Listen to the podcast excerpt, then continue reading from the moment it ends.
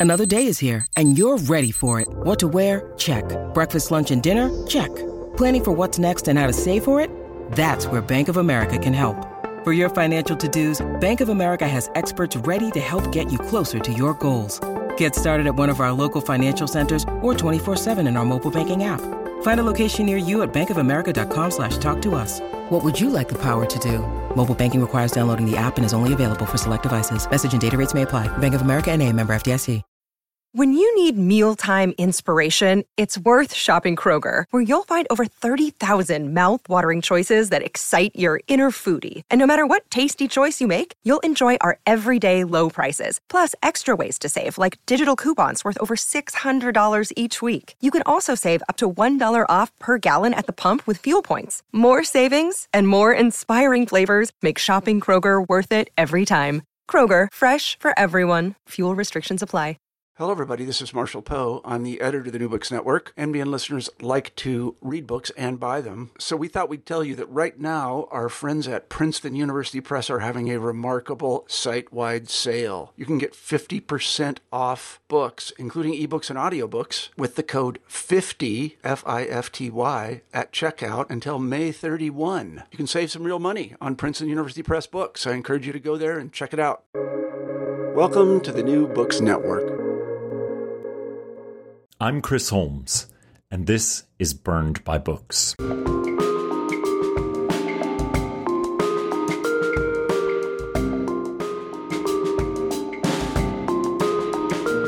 I tend to read a lot of alienating fiction. Novels and stories with antagonistic protagonists, anti heroes, fictions of decline, meant to push back against our inclination toward empathy and identification with a story's characters. This is not the case with the stories of my guest this week, Cara Blue Adams.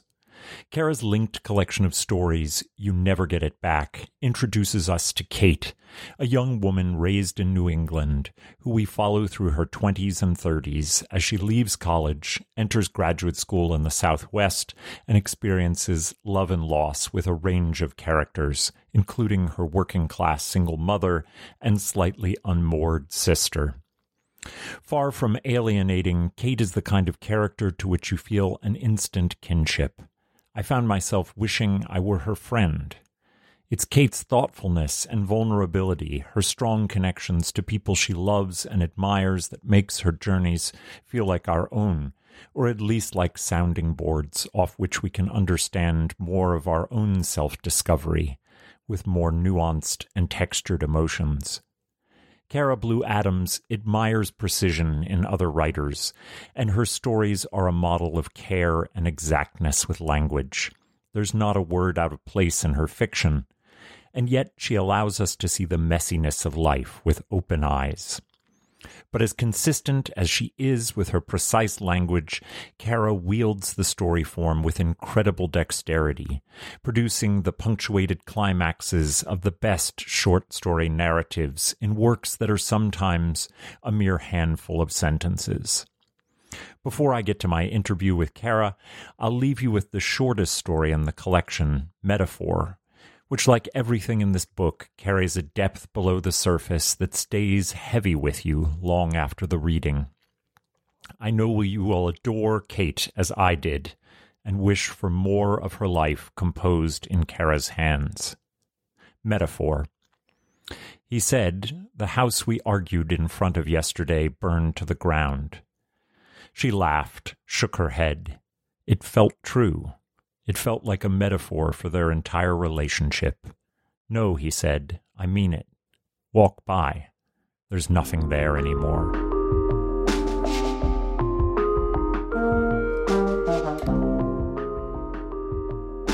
Welcome back to Burned by Books. It's a pleasure to welcome Cara Blue Adams to the show. Cara is the author of You Never Get It Back winner of the John Simmons Award for Short Fiction, selected by Brandon Taylor. Her fiction has appeared in Granta, The Kenyon Review, American Short Fiction, Epoch, and Narrative. She is assistant professor of creative writing at Seton Hall University. You Never Get It Back is a collection of linked stories that follows Kate, a young woman moving through her 20s and 30s, first as a research scientist and later as a budding writer. Raised by her mother with her slightly adrift sister Agnes in rural New England, Kate has pushed a fist through several layers of class ceiling graduating from Williams College and pursuing a PhD in the hard sciences, but her memories of childhood and her experiences with friends and lovers are catalysts to self reflection and doubt about her choices. Kate struggles to understand the value of these achievements and worries for her family, who, in contrast to her peripatetic journeys through the South and Southwest, seem stuck in time and place. These are stories of exquisite observation and the quiet beauty of everyday life. Kate has meaningful experiences. She loves, she loses, she has regret and bliss. But it is her deep well of empathy for others, her caring approach to even those who have wounded her, that defines her. She is for this reader the best of what makes us impossibly human our need for others matched against our desire to be meaningful as a singular person in the world. There's something true about the way she takes in her world. A moment that will last with me comes at the end of the story, seeing clear when Kate's estranged father has died of an overdose. As is the case in so many of these stories, Kate does not distill her father into his failures or the injury he has caused her and her family. She tries to understand him on his own limited terms. In this case, the blank postcards he has sent to her over the years. Quote, he wanted to leave me with that, at least, with this metaphor for what he felt but couldn't say. I suspect it was everything he had. In the end, maybe that's all any inheritance ever amounts to. And in the end, maybe it's never enough. I feel lucky to have lived alongside Kate in these stories. Thank you for this collection, Cara, and welcome to Burned by Books. Thank you so much for having me. Um, I I just really adored this collection, and I had a very strong emotional reading of it. Um, there's a great deal of joy and despair and disappointment and desire, but I didn't know going in that the collection would be so funny. In particular, the relationship between Kate and her mother and sister is a source of some amazingly funny interactions. Would you be willing to start us off by reading the opening of the story, Charity? Absolutely. Um, and I'm so happy to hear that about the, the humor. It's something that I really value in fiction. Charity. I get home to Vermont for my first semester at Williams for winter break after a long, snowy ride on a Greyhound bus redolent of urine and the alcoholic tang of wet wipes, to find my mother has had a brainstorm.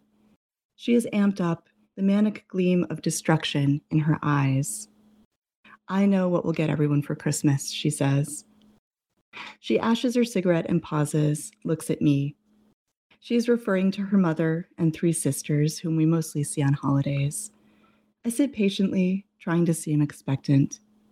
When she senses I can't take it anymore, she tells me what our gift is going to be. Nothing, she says. We are sitting at the kitchen table. I am still wearing my wool coat, snow melting in the folds of the hood. Though it is five degrees outside and icicles hang from the eaves, my mother has opened the window to accommodate a fan which faces away from us, whirring softly, blowing her smoke out of the house. I push my chair back, away from the cold air pocket by the window. My backpack hangs from my shoulder. I shrug it off, set it on the floor. Nothing, I say? Nothing. I look at her and wait. There's more to come, I can tell. They don't deserve anything, she says. They wouldn't know what generosity was if it punched them in the face. She offers this up with a pleasure that tells me she's been turning the phrase over and over in her mind until it's acquired a high sheen. We can't really give them nothing, I say. I mean, how would we wrap it? I'm kind of kidding, kind of not. For me, a lot of the joy in Christmas is in the wrapping. I love shiny stick on bows and curling ribbons, tissue paper and cellophane, all the exuberant excess and waste. Well, my mother concedes, we won't really give them nothing. What we'll do is give money to charity in their names, and then we can write it in a card. She takes a drag from her cigarette and blows the smoke into the window fan. That'll teach them, she says. That'll show them what charity is. that is just such a fantastic opening um, and just sets up Kate's mother so beautifully.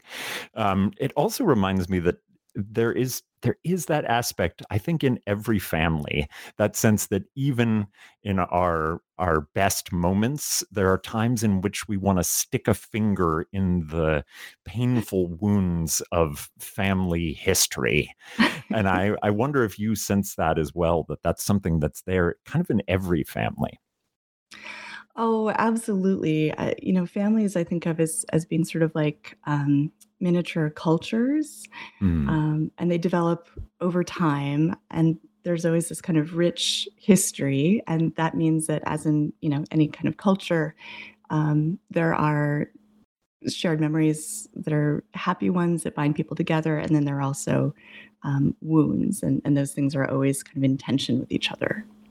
I love the idea of the family as a as a culture and one that is constantly developing and, and changing. And I think that's so true. But it is such a funny it's such a funny moment, even though the kind of idea of this kind of empty charity feels like um, that we're understanding a, a problem of resentment that's going to be meaningful to Kate and her family going forward. Mhm. I, I really, I quite fell in love with Kate reading these stories. Uh, there was so much about her honesty and her ethical, raw humanness that made me hunger to spend more and more time with her as a reader. I wonder how you began to imagine Kate um, and how you thought she would be as a character. And why did you decide to write a series of linked stories about her early adulthood? I'm really happy to to hear that. Um, you know, I think honesty and complexity are two things that I really value in fiction, along with precision. And they're a reason that I, I go to literature. Um, I wrote stories for a number of years before Kate presented herself as a character to me in a kind of explicit way. Um, but when I looked back on those stories, a number of them were about young women grappling with some of the same things that she grapples with in the book. I think the first story in which she appears as as herself as Kate, um, in terms of my own writing life, would be "You Never Get It Back," which the first draft of that I wrote in 2013. And um, by the time I put this collection together, I think I'd written and published around 20 stories and, and written and put in the drawer many others. Um, and so the process of putting the book together um, initially involved taking some of the stories that I most wanted to put in a book and showing them to a few readers who are all also writers. Um, and two of those readers said that they liked the kind of um, varied nature of the collection, which was not at that point linked by character. And two other readers said it might be interesting because a number of these young women share um, attributes, share struggles. It might be interesting to think about linking this by character. Hmm.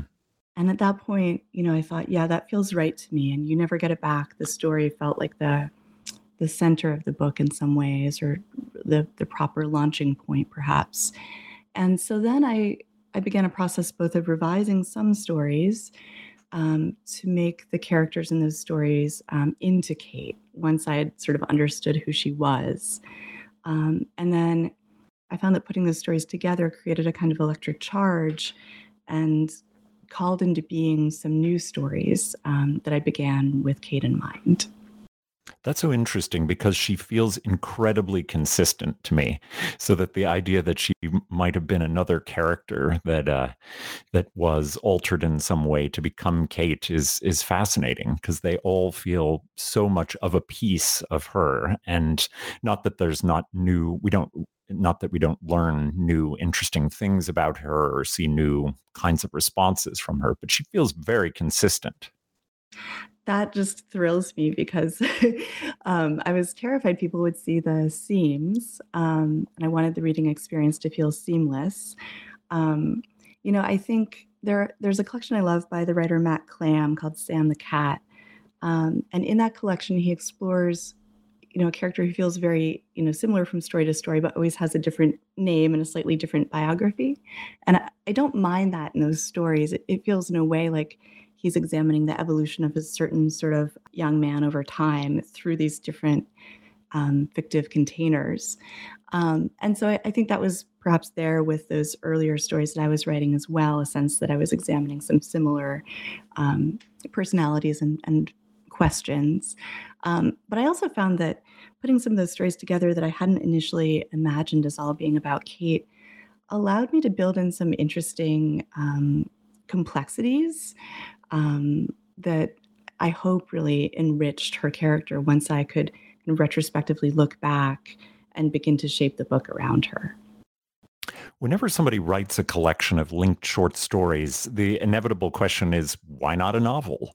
This, for me, misses the point that novels and stories are fairly different in their structures and forms. I think maybe the more interesting question is uh, what are the elements of the short story form that made it the best choice to tell Kate's narrative? Yeah, it thrills me um, to hear you say that as well because I really I love fiction. I love the novel form. I love the story form. To me, they're so separate. Hmm. Um, they're almost like different, um, you know, as different as poetry is from the novel or from nonfiction, for example. You know, I, I think that the relationship between material and form is a kind of, for me at least, a dynamic one. And when I spend time reading and studying and thinking about a form, material starts to suggest itself to me that is a natural fit with the form often. Um, and, you know, I think that um, I was really fascinated by the story form and all the things that it could do and spent years, you know, reading them um, in college, after college, in graduate school. And then I worked for five years as an editor at the Southern Review. And I think the material began to shape itself to the story form in part as a result. Um, but I also think that there's something really incredible about the linked story form because it allows you to examine all of these discrete, important moments in a character's life over time in a way that can feel both very specific and very expansive. And it doesn't require that all of those moments be kind of explicitly linked um, by a kind of narrative logic, which the novel might mm. require. Mm-hmm. Um, and so for me, it felt just like a, a really great way to explore, um, you know, this this bigger span of time in this character's life, her 20s, her early 30s, um, this kind of coming of age story that understands what it means to come of age I think a little bit more broadly. So it, it not being just a, a very delimited time um, in one's adolescence or early 20s, but but really a, a process that continues to unfold. Yeah, I think that's a great description of about what I of what I like about linked stories in that you can um, in a particular story broach um, a small, meaningful event in a character's life, and that event doesn't have to so explicitly or logically uh, link to this larger, broader um, climactic event that a novel is is built around, and even novels that are very kind of quiet domestic ones. You know, it is Emma getting married, and in the end, and so everything has to logically fit into that. But because that doesn't exist uh, in a in a group of linked stories, we're able to invest in these individual climactic events much more richly, I think, even though, you know, I love novels and it's it's my primary way of experiencing fiction. But when I'm reading stories, I love the kind of um, the moment of small climactic event. And if it's linked to one in another story, um, I find that it's it's great fun to connect the logical dots that don't have to be done by the the writer herself. I wonder if you see that in you know the choice to write those stories do you like to have those kind of climactic events that don't have to be all logically linked together yeah absolutely i think it was lorrie moore who said that the short story was an end-based form um, mm-hmm. that the novel is a sort of machine to keep you reading, whereas the short story um, is this beautiful, small, complete um, container, and the ending is just really, really crucial in a short story. Um, and after you finish a short story, I think often you want to put the book down, take a walk, or just spend some time with your thoughts. Um, you know, there's a, a, sense of completion and intensity there. Um, and I was thinking about the novels that I love the most. One example would be Disgrace um, by J.M. Coetzee, which does feel to me like it has a number of discrete movements and climaxes. Mm. And then also Rachel Cusk's Outline trilogy. And something that I love there is that her main character, Faye, um, is a character to whom people tell stories, and, and Faye listens. And often, as people tell those stories to Faye, as they add events and information to the story, its meaning seems to shift and what it reveals about the speaker seems to shift.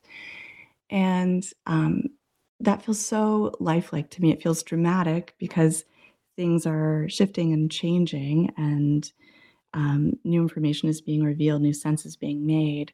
But it also feels very lifelike um, because there is no one single um, truth, um, no stable truth, and the sense that we make out of our lives. Um, you know, there's always a different sense that one could be making, and so the sh- the linked short story form um, to me allows for a similar sort of effect where you you give one event and then you give another event and the meanings of those events seem to change by being juxtaposed or added and there's this kind of a creative logic. Um, it's uh, it's interesting. Those two authors, and in particular, Disgrace, um, have come up an enormous amount in my in my interviews as exemplary novels, and I think you beautifully described what is wonderful about both.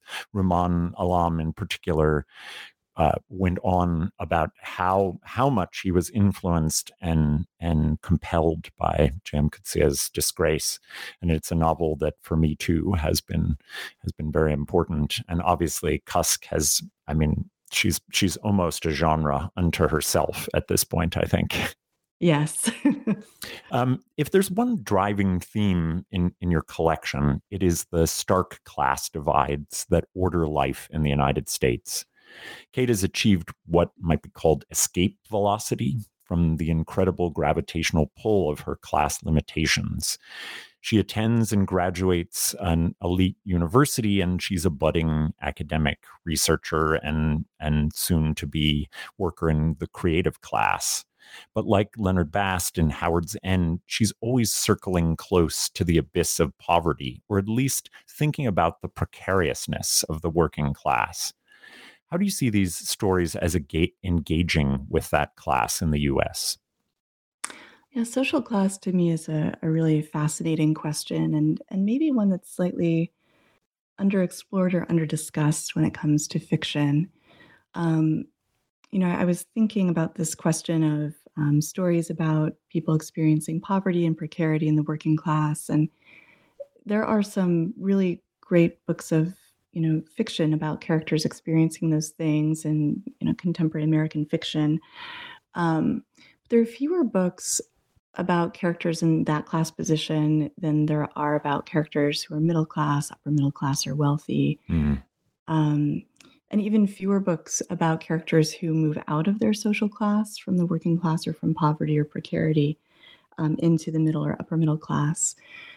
To me, that kind of movement um, is a really interesting one because it allows you to explore um, you know a, a, kind of conflict that has to do with understanding the self in relationship to a social world um, you know in a way that hopefully illuminates what it means to be working class or poor and then what it means to be middle class or upper middle class. I, I think contrast and tension are such effective ways um, to help us see things clearly um, and so for me, that was one of the pleasures and challenges I think of of writing Kate is to to think about that. Um, and then also to think about how she carries her class background with her.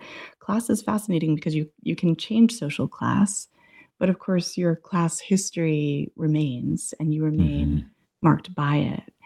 And that was certainly something I was interesting interested in capturing. Yes, and in particular, the relationship between Kate and Agnes, her sister, is one that I think wonderfully for me defies a lot of expectations that we have about the character who might transcend class and the character who stays within the her birth class. And I'm wondering whether you were conscious of needing to be careful that the sisters didn't become stereotypical as it concerns their class positions. I certainly thought about the fact that sometimes when people write about working class or poor or precarious characters, and I, I keep using various terms because I don't think we have a great or precise language around social class. Yeah, so, I agree. Yeah. Um, there can be either a tendency to reduce those characters um, by using a kind of sentimental lens and not allowing them to really ever be mean or to fail in any real way or um, to just be as complex as people really are. Um, and there can also be a tendency to make those characters um, stand in for a kind of tragedy that feels mm, bigger, perhaps, than their individual lives. And so I wanted all of my characters to feel complex and real and to allow them to experience right, a range of um, emotion in their own life and to express a, a, range of characteristics in the way that real people do. And so with Agnes, you know, I, I wanted to think about what would compel her about the life choices that she makes. She chooses to become a mother when she's um, pretty young, for example. Um, and she chooses to remain in the place where she's been born, which means in part remaining in her social class, um, I do think in the book and in real life, there's often a, a connection between geographic movement and, and movement and social class. Um, but those things have real pleasures and and meaning and real rewards too. And so I think I wasn't thinking overtly about stereotype in terms of the two sisters, but I was thinking about again complexity, precision, um, surprise, and and meaning. Well, you make Agnes incredibly funny, often uh, herself not meaning to be funny, without demeaning her. And in particular, that idea of her decision to keep a child that she initially um, thinks about uh, having an abortion, um, but ends up keeping the child and very deliberately um, allows for her to have kind of choice and agency. And Kate reflects that indeed she is a wonderful mother and she has, you know, made a, uh, a deeply important choice for herself. But she's also really funny and she makes um, unintentionally really funny comments and observations about their, their life. And I just, I, I found her very delicately handled happy to hear that. Yeah, I, you know, I I love the moment, for example, when you know Kate discovers that Agnes is pregnant by reading about it on her MySpace page, and, and uh, she says about me preggers, and then um, a little bit lower, it says, you know, well, I get interested in things easily. It's the staying interested that's hard. Which obviously it's it's difficult to think of a, a, sort of tougher attribute for someone about to undertake parenthood. Yes. sort of have to stay interested for a long period of time. Yeah, that um, seems a principal skill to have.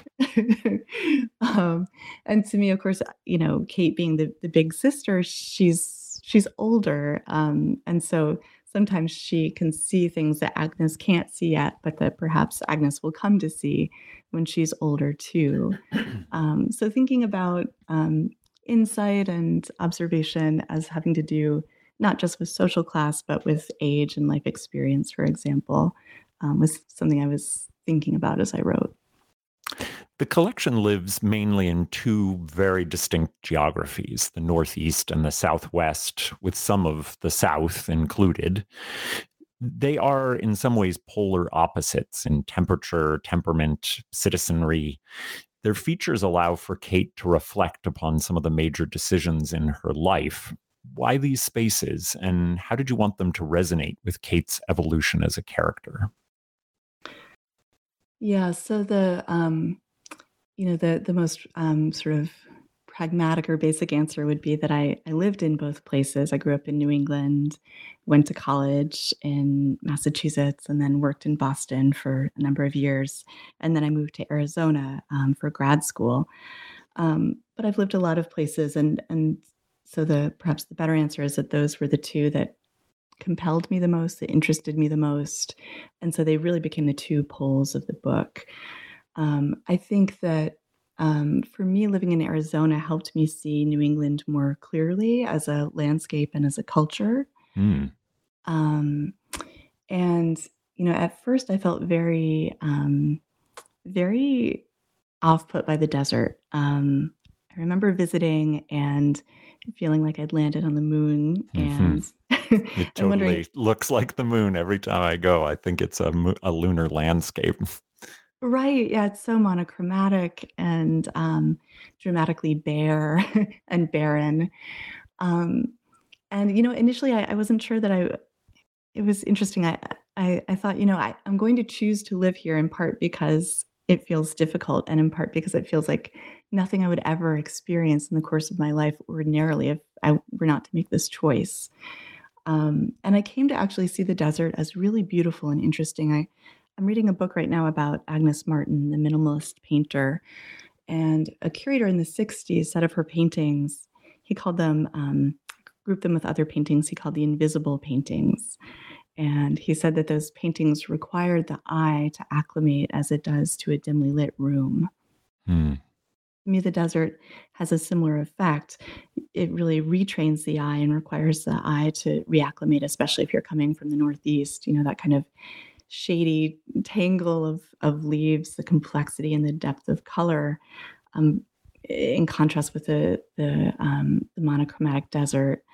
And the cultures are very distinct too. And so for me, as I thought about Kate's movement through life, um, I liked the idea that she moves to the desert and it marks a kind of dramatic shift in her own life. Mm-hmm. And it becomes this process of experiencing alienation, but then also leads to curiosity and discovery and passion as well. And those things I think coexist for her. And and that to me um, is something that's echoed in the book, um, sometimes in her relationships with other people, um, certainly in her relationship to social class. Um, and so I, I liked that kind of echo made, you know, very literal, I think, by the landscape and her movement through it. I think you're absolutely fabulous at working with mood in your stories. There's never one ambient mood. You move seamlessly between tones and affects two or three times in a single story. For me, the title story, You Never Get It Back, is a masterwork of mood. There is uncertainty, expectation, discomfort, desire, creeping horror, and resignation. How do you work with mood in your work? I think that when mood is shifting in a story, other things are shifting too. Um, I think it's a, a sign that um, things are in motion and that the story um, is ready to surprise us.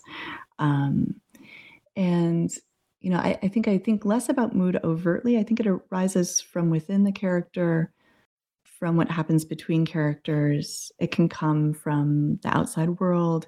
It can also come from an alignment or a lack of alignment between the character and the outside world. Mm-hmm. Um, mm-hmm. And so I think I'm thinking always about character um, and about change and surprise and complexity. And, and I think too that um, Denis Johnson, for example, does this beautifully. In life there you know in one situation um, in one conversation even um, there's rarely just one reigning mood or emotion. Mm. um, there's so much um, movement and ambiguity and just multivalenced emotions i guess multivalent emotions even in the space of a single conversation. Um, i think it's interesting to think about which ones are coming to the forefront and then perhaps how to move a, a different one into the forefront. Again, as a, as a way of continuing to surprise the reader, which I think is so much of the pleasure of fiction. Denis Johnson is truly the king of the unsettling mood shift. the the the mood a shift from you know humor and amusement uh, and absurdity to absolute horror. I, I, I feel like he just is um, and was one of a kind in in making those shifts and i but i also agree with you very much that life is not a singular mood day to day and even in you know very sad moments in our lives we find uh, moments of of humor and and joy and so i enjoyed it, especially in this story, um, those shifts. I, I, mean, I'm I'm revealing a little bit about that story, but there's an assault that comes at the end, and it's very unexpected uh, and even more painful because it's a disruption of a certain story that Kate has told herself about her shared experiences in life with this other character, Paul. Um, did you struggle at all with how to stage that particular scene? That story was an unusual one, um, in that the ending came to me either first or very quickly after I began the story. I remember writing toward the ending, knowing what the ending would be. And one thing that I was very conscious of is wanting, you know, the reader to respond to the Paul to Paul in the way that Kate does, which is to say, um, you know, with increasing interest and warmth. Um, she experiences a sense of solidarity with him based in part on their social class. Um, and, you know, I think that um, when you experience solidarity with someone in a situation like that, where you feel um, perhaps, um, you know, that you occupy a position of less power or are marginalized in some way, then when that person fails you, um, that can feel, I think, even more shocking and upsetting and alienating than if someone fails you um, with whom you didn't experience that kind of solidarity and you had perhaps a greater wariness. Um, and so I, w- I was thinking about that um, as I wrote the story, how to create that kind of solidarity between those two characters so that then that rupture, you know, would hopefully land with the reader the way it, it does with Kate. Um, and she's left in this position of feeling like there's no one she can tell about the assault, mm-hmm. um, feeling very cut off and very isolated, and like what life is going to require of her as a young woman and as someone who has her class background will be silence. Mm-hmm it's a it's a remarkable story, and that scene in particular is is it's horrifying for the reasons that you share, um, but it's also gives such insight into the the loads that Kate carries on her shoulders, even though she does so with great dignity. I'm interested in a little bit in your life as a creative writing professor and wanting to know um, what you might give as advice to your students about something you wish you had known at the beginning of the process of writing this collection. One thing that I talk with them about um, is this idea that writing is a kind of extravagantly wasteful process. um, you know and and i think that um, there's something beautiful about that because life as we live it you know has many moments that are mundane and you know routine and ordinary and fiction can contain those moments too but fiction is so distilled art is so distilled um, you're you know you're hoping to take what's most interesting and engaging about life as a as a human being in the world um, you know, over the course of days and months and years and even a lifetime, and to compress it into a, you know, a very small container and give that to the reader. Um, so there's a kind of intensity that comes through that distillation. But that means, you know, um, both that you need to learn the art and you need to learn technique and that's a process that's very time consuming and also that you need to sometimes write and experiment and fail and put things aside um, and sometimes you need to live more. You need to spend more time in the world or you need to observe the world more closely so that you have something to bring back to the page. And i think um, once you can make peace with that and even maybe begin to enjoy um, you know what's happening that isn't directly ending up you know as finished words on the page but that is you know the, the what needs to happen for that ultimately to happen um, the better off you are so that and then the fact that you know, part of the writing process is managing your emotions and, and the difficulty um, that's part of the writing process. And I think it can be very difficult to exist in that gap between um, learning how to do something on the page and then seeing, you know, writers who you admire do that thing beautifully and it seems like effortlessly. Um, and to be aware of that gap is crucial because that's how you grow and that's how you close that distance ultimately. Um, but I, I think it can be surprising that so much of what's challenging about writing is really just training yourself to exist within that difficulty. Mm, that's nicely said. I find it auspicious that Brandon Taylor was, in fact, the judge who selected your collection for the John Simmons Award. Despite the, the very real difference in racial perspective between his real life and You Never Get It Back, I find a great deal of commonality between your styles and interests. In particular, you invest in the idea of who precisely belongs in academia, and you also tell the story of leaving work in the sciences to become a writer. I wonder if you see those kinds of connections between your work and his. Very much so. And in fact, I, I sent the manuscript to that contest um, largely because he was judging it. Um, and of course, because the, the series has just such an incredible reputation. And there are a number of books that I really love that were published through that series.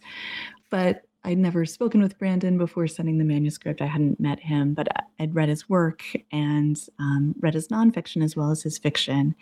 Um, and so I knew that we both loved Alice Munro and Mavis Gallant.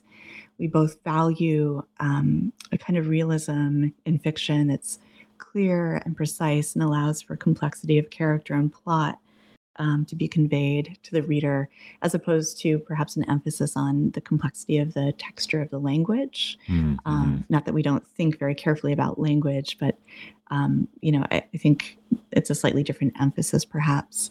Um, and we both love um, a lot of the same visual artists, which I think is interesting, like Joan huh. Mitchell, for example. Um, That's fascinating. Yeah, I th- so I think our aesthetics are just very aligned. Um, and he's written as well um, in his fiction and nonfiction about um, growing up in a family that struggled with poverty.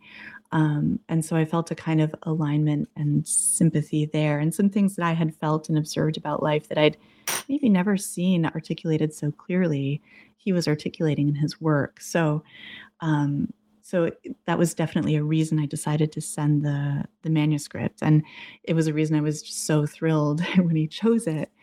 Um, it just felt really um, really wonderful to imagine the sympathetic reader and then to find that he was indeed a sympathetic reader it must have um, felt like kismet oh it did yeah it did and that question of academia you know i think that social class is very interesting in the space of academia because that's a space where we imagine changing social class is possible. Mm-hmm. Um, it's a space that that it, in some ways is overtly structured to facilitate changing social class, but it's also a space where social class becomes perhaps um, more starkly apparent, both because there's a sort of artificial sense of egalitarianism, right? Students are all peers in theory, but there is this hierarchy of class that therefore perhaps becomes more visible. Um, and students are also living with each other, often in, in kind of intimate and close ways that, that can make those things more visible too. Um, and I think, you know, in that kind of academic space, we can also see the limits of social mobility, of class mobility. Mm-hmm. Uh, and I think that's something that that Brandon Taylor's exploring in his work, and that I'm certainly exploring in mine. Absolutely, and I think that one of my one of my favorite genres is the campus novel, and so many of those works do kind of delve into and touch upon the sore the sore parts of uh, that kind of intimate living together in which those sort of class differences then become dissonant and difficult and sometimes in the case of donna tartt's work murderous. Um, but they uh, yeah it's a it's a genre that I think deserves more attention for the seriousness with which it takes um, that issue in academia. And we do have this kind of there's this sheen over academia that it is the kind of class defier, but there's so much there's so much more that's complex about it. Mm-hmm. Yeah, and Bunny is one of the one of my all time favorite characters. Oh yeah, me too. um, are you working on something now that you might be able to share a little bit with uh, with us? Yeah, I, I'm actually working on a few things at once, um, which is not unusual for me because I I write over I think fairly long periods of time on a single project, kind of taking time away from it and coming back to it which helps me see it more clearly.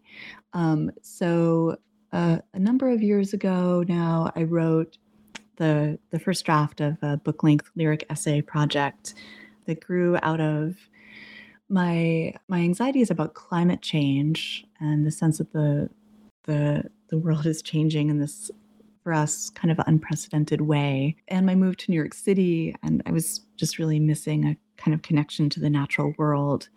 Um, and then the question of whether to become a parent and what change that would bring about in my own life, potentially in terms of solitude and um, my practice as a writer, and what it would mean to, to bring another person into this world that is changing, where the very climate is changing. And, um, you know, I, I thought, well, one thing I want to do is to record the world very closely as it is now, as a way of moving into the present moment more fully and you know, I was thinking if I was to have a child, or you know, I have a, a niece, um, you know, who um, this would be true of as well.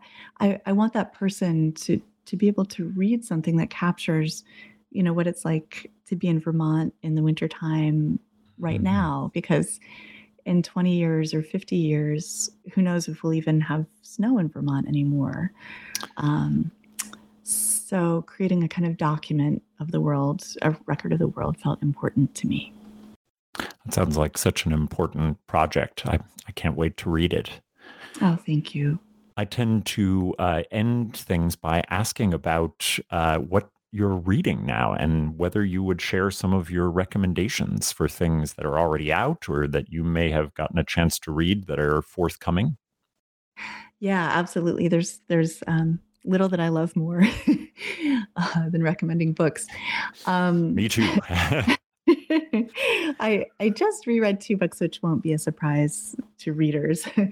um, but I just reread "Play It as It Lays" by Joan Didion, um, and that's of course a kind of contemporary or modern classic. Um, but it landed with a new force for me um, reading it now. I think both, of course, because she's just um, died, um, left us. And um, maybe because I think in our current moment, I'm, you know, gender and power are things that are very much on my mind in a perhaps slightly new way. So I recommend rereading that. I also just reread The Trial, which mm. is somehow mm-hmm. startling mm-hmm. and new every time I reread it. Um, in terms of books that are not perhaps so familiar to a lot of readers, I really loved Optic Nerve by Maria Gainza, who's an Argentine writer. And that's, um, you could read it as a novel or as an interlinked collection of stories. And it's about a woman who's an art critic in, in Argentina. Um, and the stories have a kind of essayistic quality while also being dramatic and satisfying. I thought that was just a fascinating and beautiful book. And she has a new novel coming out this year, which I'm looking forward to reading. Um, I just got a um, an early copy of that, and it's uh, you know her uh, her first one, Optic Nerve, was actually maybe the first or second book that I ever recommended on this podcast because I I loved it so much. Oh, I hadn't realized that. That's terrific. Yeah, she's she's wonderful. I'm curious whether you read Sara Majka's Cities I've Never Lived in. No, I haven't. That's another terrific kind of interlinked collection that I think of as being in conversation in some ways with um, Maria Gainza's work. Um, she's a writer, Sara Majka, who writes about um, the Northeast. Many of her stories are set in Maine, um, and poverty and art and intellectual life, and just really perceptive ways. I think she's one of our, our best short story writers, actually. Oh, wow. I, I will seek it out immediately. Um, and then maybe one more book I would recommend that's coming up um, is Sarah Manguso's debut novel, Very Cold People. Um, That's a great title. It is, yeah. Um, I was joking in Twitter on Twitter about how those are my people. um, and she's, you know, she's a writer who began as a poet, wrote a number of works of nonfiction that are just startling in their intelligence and their compression and their humor. Sarah Manguso began as a poet and then wrote a number of books of nonfiction, which I think are really startling in their um, intelligence, their precision, their their humor, their range and depth of emotion, um, and their compression. And I'm really looking forward um, to seeing what she does um, with her first book of fiction. Yeah, her nonfiction is just startling. I mean, it's uh, it's probably you know one of a handful of nonfiction writers who I think are are truly changing the form yeah, just exquisite work and and work that I think you know I, I teach one of her works of nonfiction, The Two Kinds of Decay, in a course that I teach on um, hybrid forms, and I think she borrows in just fascinating ways from the essay form, from poetry, and um, from fiction in writing her her um, book length nonfiction. Well, that's exciting that she's got a new novel. I'm I will definitely have my eye out for it. Well, Cara, thank you so much. This has been a wonderful conversation about a really wonderful collection, uh, and I'm so excited for listeners to to run out and and get a copy from their local bookstore. I know they will love Kate as much as I did. Thank you so much, Chris. It's been such a pleasure to speak with you. Thanks.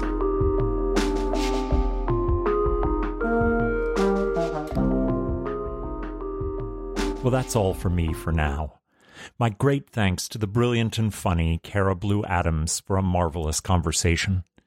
You can find links to purchase her book, You Never Get It Back, and all of her recommendations at our website, burnedbybooks.com, where you'll also find links to all my previous episodes, as well as merch for the show. Next week, I'll be interviewing one of the preeminent voices in American fiction, Percival Everett about his new novel, The Trees. I hope you'll join me then. This has been Burned by Books.